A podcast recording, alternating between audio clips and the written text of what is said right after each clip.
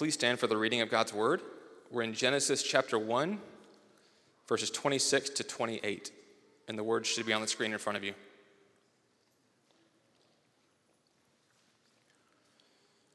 All right, starting in verse 26. Then God said, "Let us make man in our image, after our likeness, and let them have dominion over the fish of the sea, and over the birds of the heavens, and over the livestock, and over all the earth, and every creeping thing that creeps on the earth." So God created man in his own image. In the image of God he created him. Male and female he created them. And God blessed them. And God said to them, "Be fruitful and multiply, and fill the earth and subdue it, and have dominion over the fish of the sea, and over the birds of the heavens, and over every living thing that moves on the earth." This is the word of the Lord. Thanks be to God. You may be seated.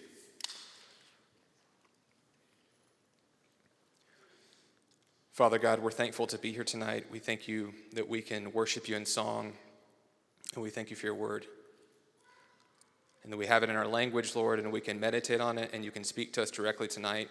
And Lord, we honor you as creator, and we thank you that you made us in a wonderful way, and you gave us amazing instructions, Lord. I pray that you preach through Taylor tonight. You'd speak exactly the words that we need to hear. I pray that you convict every heart in the room, including mine, and that we would not leave the same. We ask you, Spirit, to move. It's in Jesus' name we pray. Amen. Amen. I'll take that. Thanks, buddy. Good evening. All right.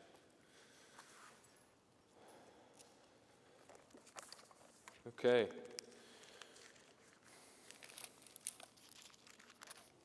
So we are doing a series that started last week, and it was a surprising sermon last week because of a word that my sister gave, and I think a word that the Lord gave to her for me. So we started with repentance, which I thought was going to be a one-off, but it ends up, it's a kingdom series that we're doing up until Advent, up till Thanksgiving. We meet Thursdays, obviously, so Thursday is Thanksgiving, so we'll meet up to that week, and we'll not meet on Thanksgiving week. We might meet some other time, we'll let you know about that, but so... that was the first repentance as the entrance into the kingdom of a 7-sermon series on the kingdom. And tonight, though, I'm starting where I was planning on starting, which is what it's going to be is it's going to be preaching on the kingdom of God. And what is it? Because I feel like we hear about the kingdom a lot, but I don't know if any of us could really, a lot of us would have trouble maybe defining what that is, what it looks like. And yet it's all over the scriptures. And so one of the things we're going to do is it is going to be proclamation of the kingdom, but it's also going to be sort of a theology, walking through the Bible from Genesis to Revelation in 6 weeks. And so we're starting where the Bible starts on kingdom in Genesis 1. This I almost said this morning. That won't be the last time. This evening. The scriptures are God's word. In other words, it's what the scriptures are what God wants to tell us as his image bearers. And that word converges on Jesus Christ. And it only makes sense through the lens of Jesus Christ. Jesus is the word. John says in John chapter 1 in his gospel, Christ is the word. So, of course, it makes sense that if the scriptures are God's word, they would be all about Jesus. And what is Jesus' main message? When he comes to town, when he passes through the heavens in the fullness of time to come and live with us and die for us and rise for us and reestablish the reign of God, his favorite topic is the kingdom of God. It's mentioned over 50 times in Matthew. A ton of his parables are about what's the common refrain? The kingdom of heaven is like. The kingdom of heaven is like. So many of his parables are about the kingdom of heaven. George Eldon Ladd writes in his The Gospel of the Kingdom, he says, quote, "The kingdom of God was the central message of our Lord's ministry.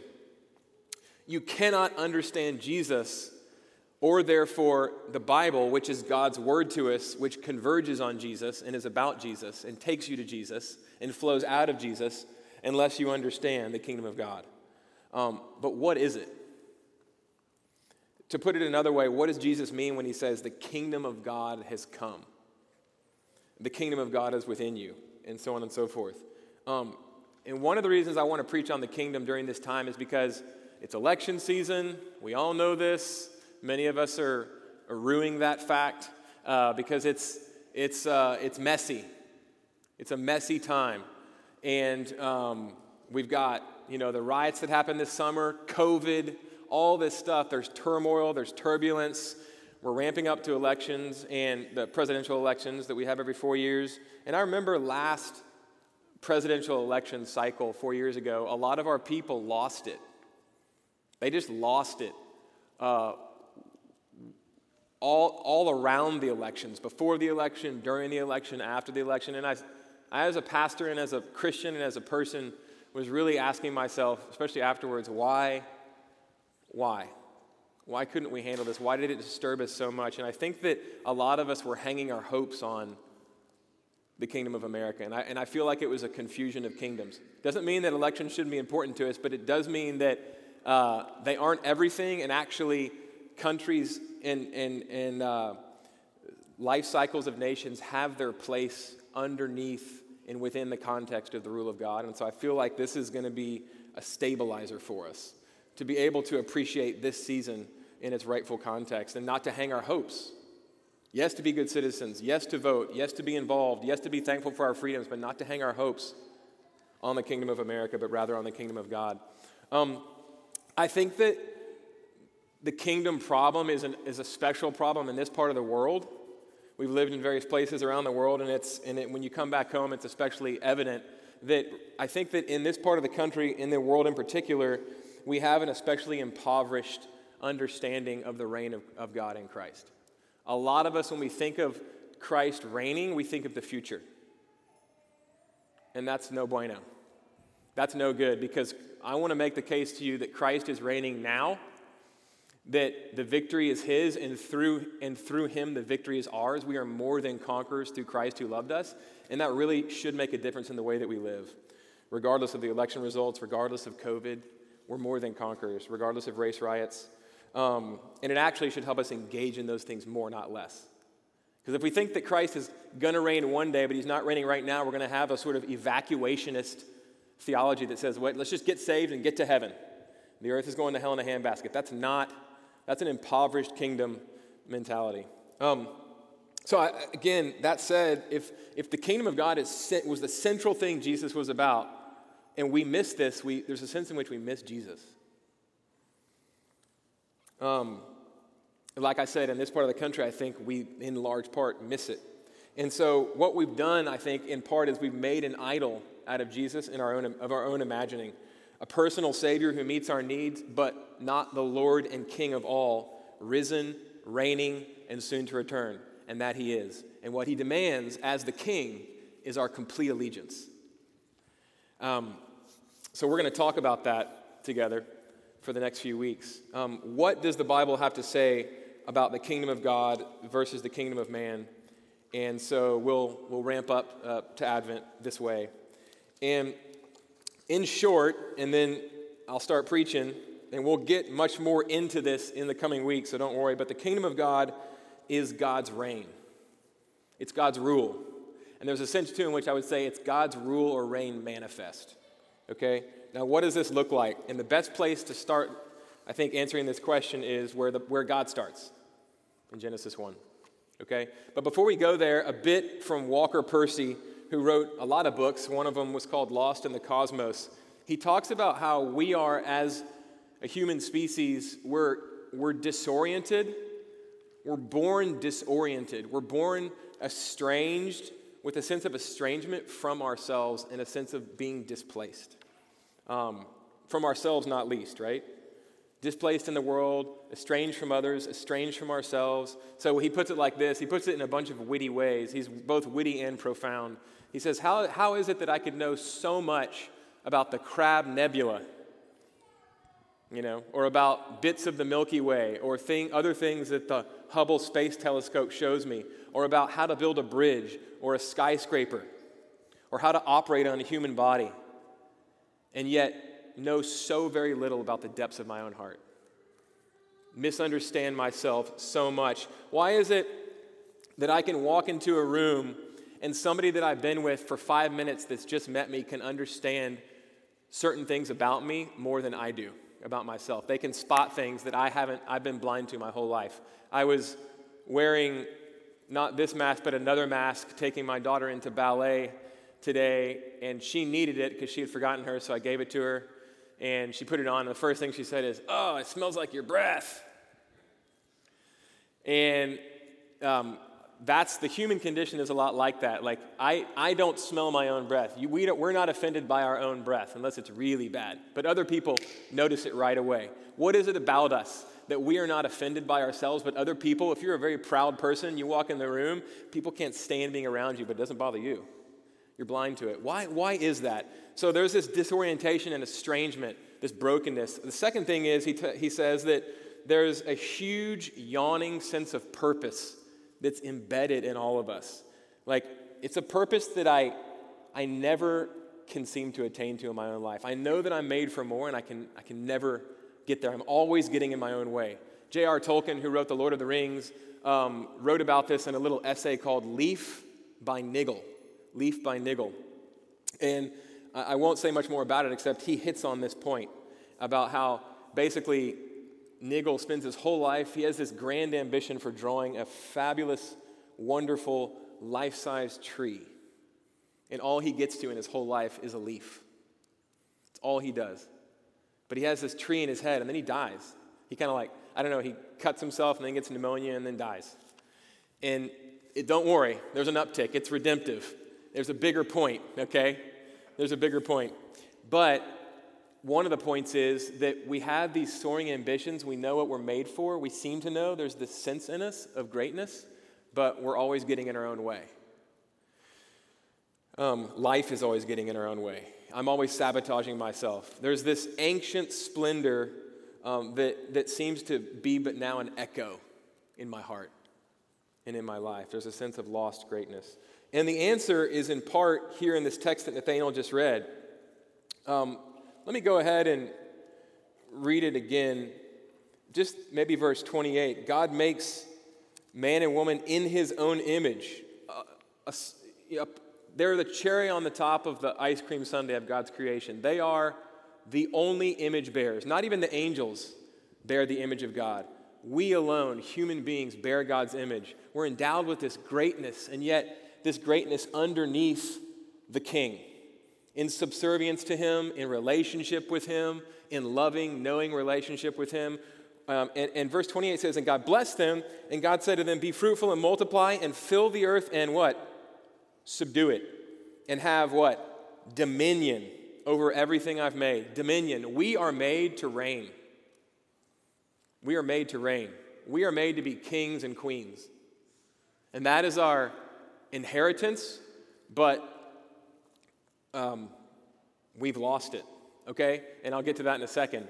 In the ancient Near East, so he makes man and woman in his image, and then he says, be fruitful, multiply, have lots of children that have lots of children, and fill the earth with my image. So this is kind of lost on us. We pretty much just here have lots of kids.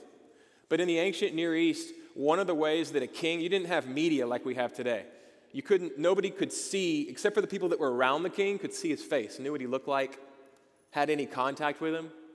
And so one of the things that would happen is for the king to establish his reign and to say, this is my dominion, this is my domain, he would create images of himself and place them in the areas where he reigned. And so one of the things that Moses, who writes this, is saying to Israel is God made us to be his image bearers and to fill the earth with his image and to show all of creation that God reigns through the way that we live and have dominion.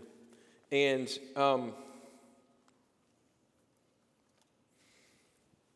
also in Genesis 2, we're not going to spend a lot of time but in Genesis 2 there's a picture of the man and woman were naked. And it's not just physical, it's talking about complete vulnerability with each other, a horizontal being known, transparency, honesty, there's nothing to hide, there's no shame, a vertical relationship in the same way, and there's love, there's trust, there's vulnerability. This is what God made us for. But the estrangement and the disorientation and the sense of purpose that we never are able to reach out and grab, always getting in our own way, comes about in the next chapter. In Genesis 3, in which is popularly referred to as sometimes as the fall. But one teacher said, a fall is when you fall over your feet or you fall down the stairs. It can be a minor thing, but this was a major thing. This was our first parents from whom we come into birth. We are born into sin, the dominion of sin and death and rebellion against God. They rebelled against God and his word, and they went their own way. And what does Paul say, the apostle, in Romans chapter 8? He says, because of that, we groan on the inside, and all of creation is groaning. All creation is racked with the consequences of our rebellion, and we're born into that. And so this teacher says, you can refer to it as the fall. God created all things perfect, but then we fell. But it's maybe better referred to as decreation. It undoes, because we were given dominion over all of God's creation, whatever we were over cracked when we rebelled against God. And so you can see the effects of the fall or the decreation everywhere, not least in our own hearts. But you see this not just in Genesis 3. Adam and Eve, there's a curse pronounced over them and what they put their hands to, and then they're kicked out of the garden that God put them in for their own protection, really. But you see this rapid descent in the first few chapters after that in Genesis 3, 4, and 5 into madness, into sin, and into an evil that overtakes their hearts and the whole world. So again, in Genesis 3, there's the disobedience of Adam and Eve, and we are represented in them as in the first birth as we're born. But then in chapter 4, at least they hid and there was shame. There was shame when God came, and all of a sudden they're hiding from him, whereas there was total transparency. Now they're hiding, and he says, where are you? What's wrong? Where are you? And he calls them back out. In chapter 4, their children, Cain and Abel. Cain murders Abel, as a lot of you know. Their progeny, one of them murders his own brother, and there's no shame. We see how fast in one chapter evil has progressed. He murders his brother, and then he talks back to God when God approaches him. He doesn't try to cover it. There's no shame. He lies, and he says, am I my brother's keeper? And there's no shame. He just pushes it back in God's face. And after that, one of his descendants marries two women. He's the first polygamist in the Bible. And whenever you see, scholar Robert Alter says this, even though there's no necessarily outright denouncement of polygamy, every time you see it in the Old Testament, it's an absolute disaster. This is the first instance of polygamy. Lamech has two wives. He kills a boy for taunting him, for basically accidentally hitting him. He kills the boy. And he goes and he makes a song out of it to his wife, and he brags. He's rejoicing in the fact that he's just murdered a kid. So you see the rapid metastasizing of sin and evil. Chapter 5 of Genesis, if you're reading through the book of Genesis, a lot of us will just skip that chapter. Don't do that. It's a genealogy. And what is happening? It's a drum roll of death. Genesis chapter 5 is the drum roll of death. Adam dies. His sons die. Their sons die. Everyone dies.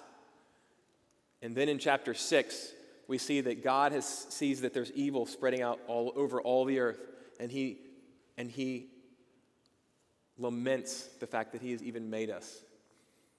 And so he starts over with Noah. And incidentally, and I'm going to say this and move on, this is not the point, this biblical picture of being made in God's image, perfect, loving him and one another, and having dominion as his co-rulers, is and then descending quickly because of our rebellion, is the opposite picture of Darwinism. Darwinism is the exact opposite of that. Darwinism, which is kind of how we see history if we're brought up in this system in the West, is an ascent through our own evolution, through blind chance and energy, into greater and greater sophistication. It's the exact opposite of the biblical picture of anthropology and history. And I'm just going to leave that there. Okay, you can take that home with you. We can talk about that later. But what I want to do, really, for most of the rest of the time, which we don't have a lot, dig into one verse together and then say a few things in closing, okay? And then continue with our time of ministry and worship and prayer. Look at me with Genesis 3:15. This is the chapter where Adam and Eve fall. They rebel against God and they fall.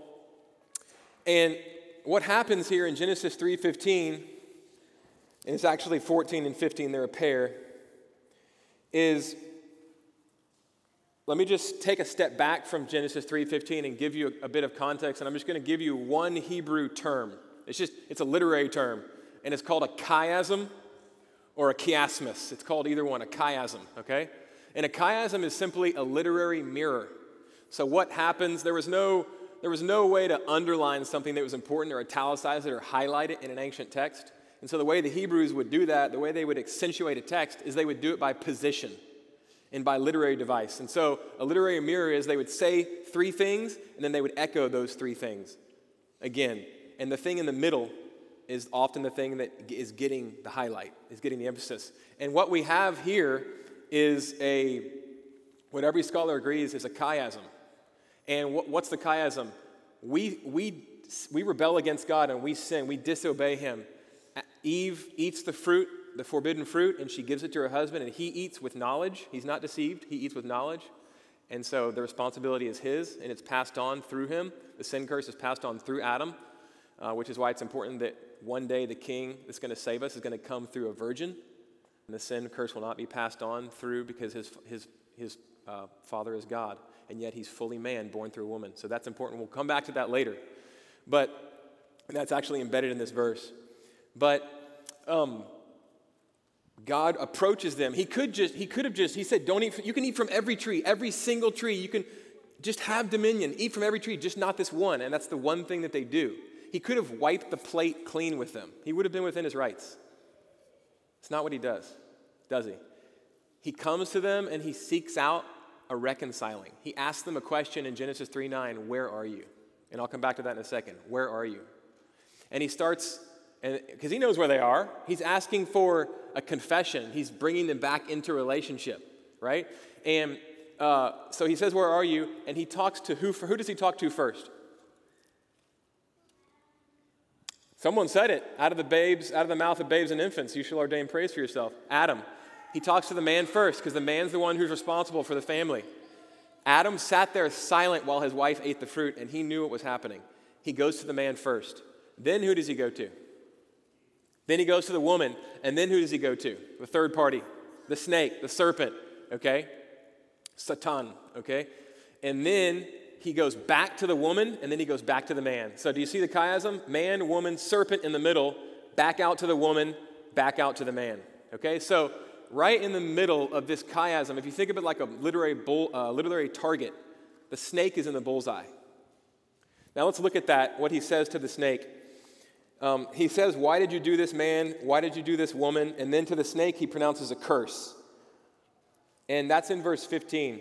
He says this, God says to the serpent, I will put enmity, or the word means hatred, I will make enemies of. I will put enmity between you and the woman, and between your offspring and her offspring. In other words, there's going to be there are going to be two lines that are going to shoot throughout the rest of history, throughout the rest of the Bible, which is God's true story of salvation history, how he's going to bring about salvation through the curse and make all things right again. And it's embedded, this promise of how he's going to do that's embedded here. But there are going to be two lines that are going to shoot throughout the rest of Scripture, and this is one great way to sort of get a hold on what's happening as Scripture progresses. There's going to be the children of Satan. What does Jesus say when he comes along to the Pharisees? You brood of vipers, you're sons of the devil. We are born enthralled to the prince of this world, Satan. But God is our Father, and we need to be reconciled to him. So he says there's going to be the sons of the serpent, and there's going to be the sons of the woman. Okay, and those two lines are going to shoot throughout the Bible, and I'm going to get back to that in just a second. So he says this, let me finish. He says, I will put enmity between you and the woman and between your offspring and her offspring. And what? Here's the promise. He shall bruise or crush, the Hebrew verb means the same thing. He shall bruise or crush your head, and you shall bruise his heel. Now, a couple things on that, just briefly. First of all, as I said, these two lines radiate throughout Scripture. And what radiates throughout Scripture? The hatred between them. In other words, God is saying war is going to characterize the line through which I'm going to bring my salvation, the children of the woman and the children of Satan. Okay? there's no gray area. You're either my kids, as the children of the woman, the line that through which I'm going to bring salvation, or you're children of Satan, okay? And there's going to be a war between them that's going to rage. It's going to rage all throughout Scripture. So one of the things here we see is God's people will be at war. They will be at war, and there will be a war waged against them. These two kingdoms, the kingdom of man, the kingdom of the evil one, and the kingdom of God are going to be at war. But there's a promise here of the fact that the son of the woman is going to crush the head of the serpent, okay? He's going to crush the head of the serpent. So there's a promise here that's given, and we kind of take for granted that that we're heading somewhere in history, that we're going somewhere, that there is going to be resolution, that there's a linear sort of trajectory in history. But the Greeks and many ancient peoples didn't have this. This is a Judeo-Christian biblical inheritance. The Greeks had a circular view of history. There's no progress.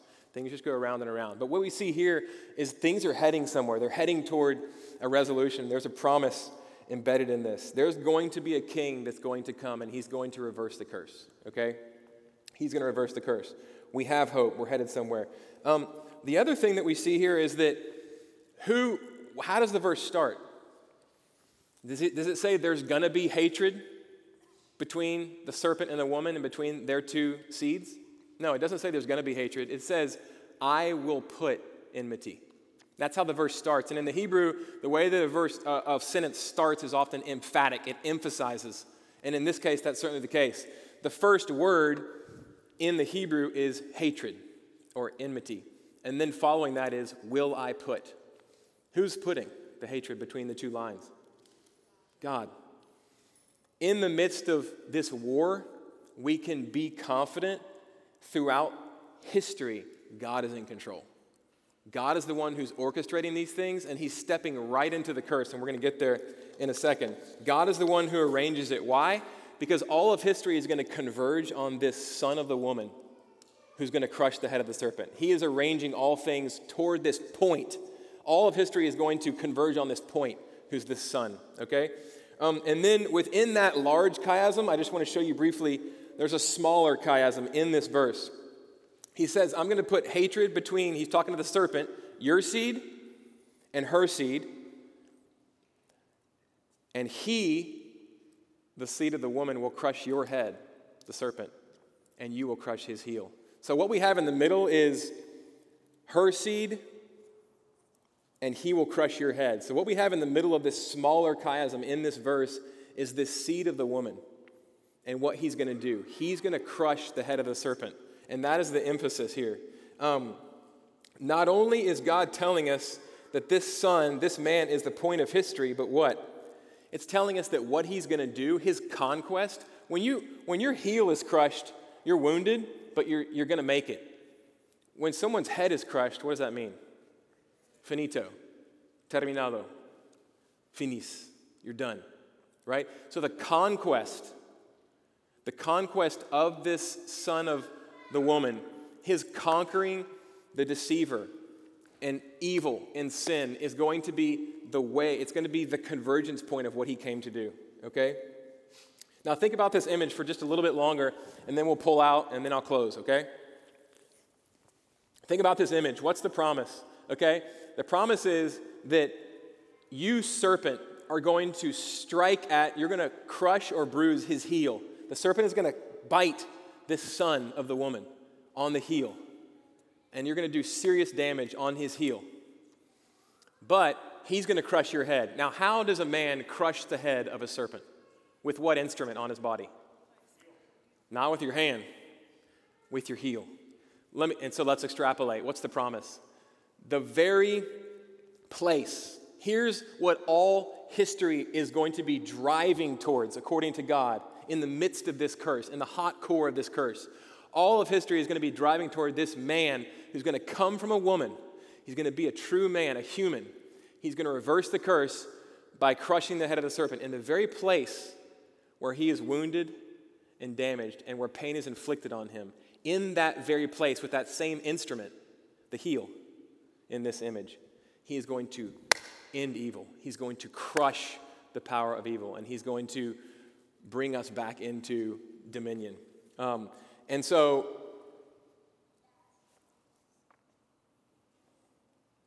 what we see here is scholars call this the proto-evangelion, the first mention of the good news.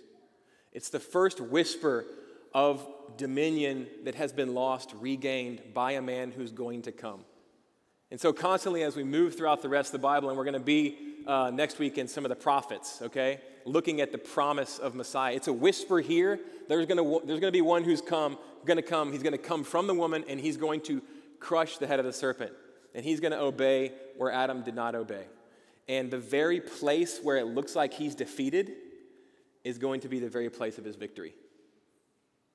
And it's the first forecast of the Christ, and it's the first forecast of the cross. Because at the cross, everyone else, the entire world, even Jesus' friends, even though it has been forecast, said, he's done, he's finished, he's defeated. We thought he was the Messiah. But here we see, even here we hear whispered, no, the very place of his defeat, he's going to take into himself the curse that we unleashed on the world. And that holds us in thraldom, and that holds the world in groaning prison. He's going to take it into himself. He's going to defeat it on the cross. He's going to bury it, and he's going to rise new. And he's going to represent all who look to him. That very place of apparent defeat is going to be the place of conquest. And the last thing about this chiasm is, again, it's the center. The curse is at the center of the chiasm. That is the very place that God steps in with his promise of salvation. In other words, this God is the kind of God, and the way that he's going to save is he's going to step right in to the bullseye of the curse. He's going to step, he could have sideswiped it, he could have started over, he could have said, all right, you're done. He said, I'm going to go right into the hot, white center of the curse, and entering into that curse, I'm going to explode it from the inside. And this is what God has done for us in Christ, and this is the first picture we have of how God's going to reestablish the dominion that we lost through Jesus Christ. It's a whisper here. When we get to someone like King David, it becomes like plain speech. By the time we get to the prophets, closer and closer to the arrival of Christ, it becomes like a trumpet. It becomes like a trumpet. And then in the fullness of time, Christ comes. So back to the last Lost in the Cosmos. Because he has come, Jesus, and his kingdom is here and coming in and through us, and because he is seated on his throne, and because we have been reconciled to God in Christ by looking to him as our Lord and Savior and as the second Adam who came and did what Adam failed to do, right? For us in our place, representing us as a man, but bringing us back to God as fully God, right? Because of this, our work matters. Not let's just be saved and Jesus just means we get to be saved and go to heaven. No, because the king has come, his kingdom is being manifest in the lives of those who trust in him as the coming king who died, who lived in our place and died in our place and is risen and reigning and is returning. And everything we put our hands to now by faith in Christ actually matters, okay? So to go back to Leaf by Niggle, I said, you know, you're going to have to read the story, but it's short, it's easy. But a bit of insight into the redemption. He only finishes a leaf, but actually because of what happens after he dies, he realizes that leaf was a deposit. Because of who God is, that leaf was a deposit into a work that is finished in the next life as he steps across death. It's a deposit into a much larger thing that God has been doing all along. And I think Martin Luther, the reformer, said it great. Somebody asked him, if Jesus came back tomorrow and you knew about it, what would you do? A lot of us would say, I don't know, I'd go jump out of a plane with a parachute, I'd go to a water park or whatever, I'd spend the day, I don't know, grilling out, go driving fast cars. Luther said something much more prosaic. He said, if I knew Christ was coming back tomorrow, I'd plant a tree. I'd plant a tree. Think of how well it would do. In other words, it's like painting a leaf.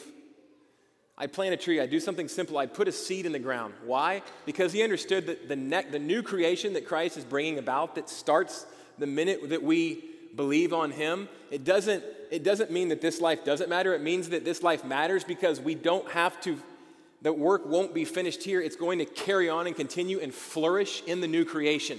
Because of what Jesus has done, death is just a bridge over into the place where all things will be made new.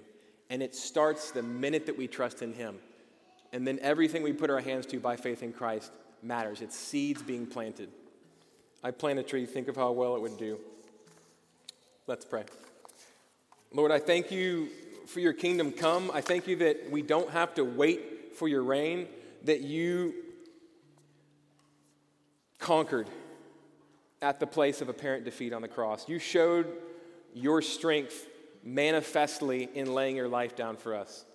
You rose from the dead, and in you, by faith in you, not through our own good works, we are free from all that has held us in bondage. Sin and its power, death, the dominion of Satan, we've been brought back into the family of God through his work in person, not through our own.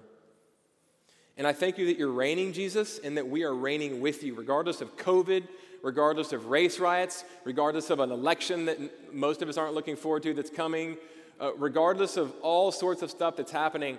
Our confidence is in you and your kingdom and what you've done and who you are and what you've secured. That is our hope, not the kingdom of America. And because that is our hope, the stuff that we do here as citizens and as neighbors matters. And so we bless you. We pray as we walk through these weeks together for greater understanding, for greater love, for greater effectiveness as kingdom citizens. We pray that you would save. We pray that you would shape us and make us more like Jesus and give us a greater hope. It's in his name we pray. Amen.